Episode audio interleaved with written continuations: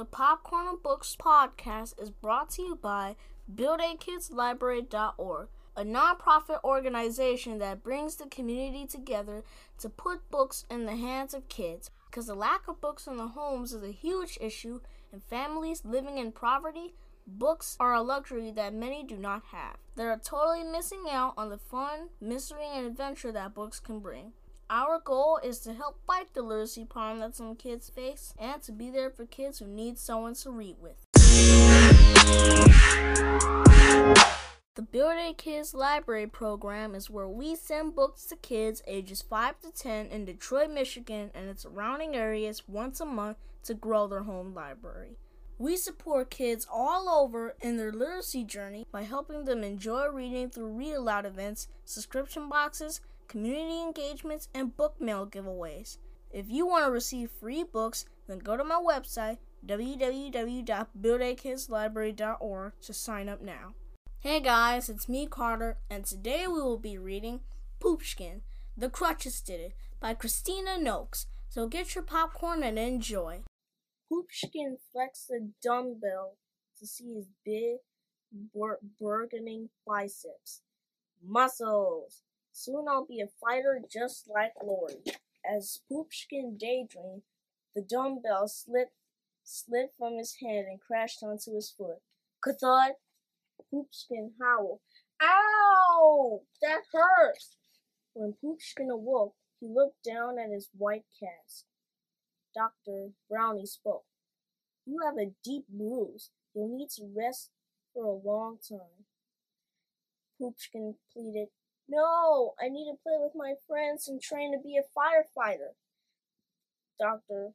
Brownie said, Well, these are your friends now. And he handed him two crutches. Poopskin pouted, I want a gi- giant chocolate cake, not these two silly sticks. And his boardroom began. Ba bang! The door flung open. Five bright balloons burst in followed by a veggie pizza. Zaza and Pepin had came to cheer Poopskin up. Woohoo! Poopskin cheered. Zaza said, Your cast is boring. Let me decorate it, declared Pepin. Zaza and Pepin had to go home, but before they did, they smushed their faces against their window. The squishy, farty sounds they made normally would have made Poopskin laugh, but they did not. He was desperate, sad, and now alone. Suddenly, two silly voices sang out. Sad? Who's sad? Poopskin was stunned. Um, I'm sad. With those markers and paints? asked the blue asked the blue crutch. The red crutch added, we should definitely paint the room. I don't think Lori will approve that, cautioned Poopskin. I'm so inspired, so inspired, enthused, enthused the red crutch.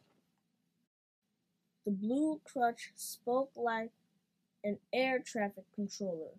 Tower Captain paints a lot. Are you ready for takeoff? Poopskin replied in a deep voice. Captain paints a lot, ready for takeoff. The crutches picked up Poopskin and flew him around the room like an airplane.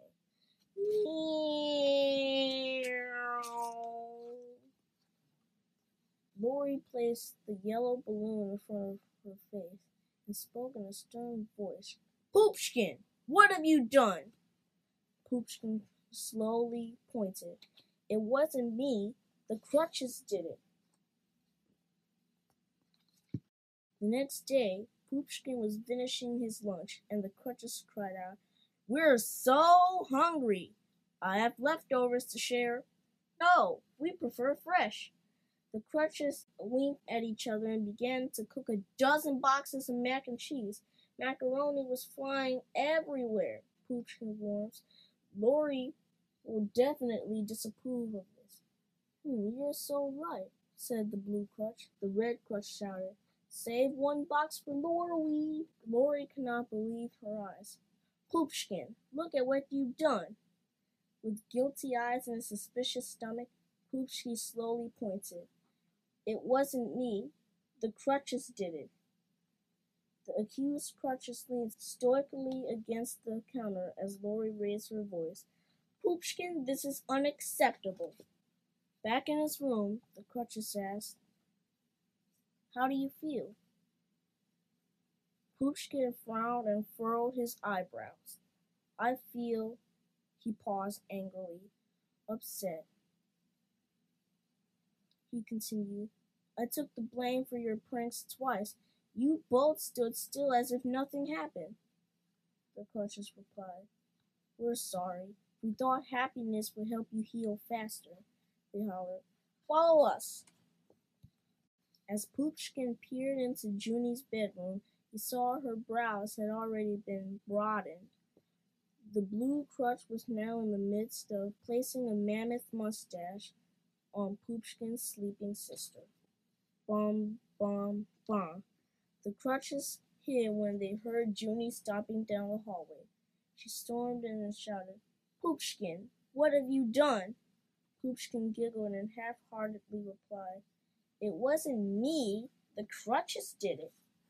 Even though the crutches were terrible troublemakers, they were now Poopskin's friends. He made a comfy bed and tucked them in for the night.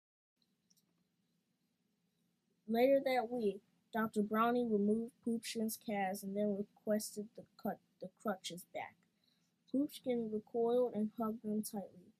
Dr. Brownie said, What shall I say to pa- patients who need those crutches? A teary-eyed Poopskin answered, Tell them they will make a big mess, the terrible troublemakers. Slowly, he handed the crutches back. And they made me happy. Junie rejoiced.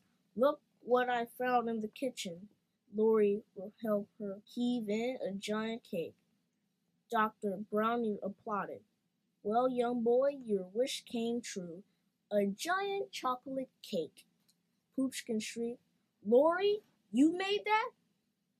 Lori answered, No, and she took a long, slow breath. It wasn't me. The crutches did it. I really enjoyed that book. I hope you did too. Again, my name is Carter, and I thank you for your time. Until next time, happy reading.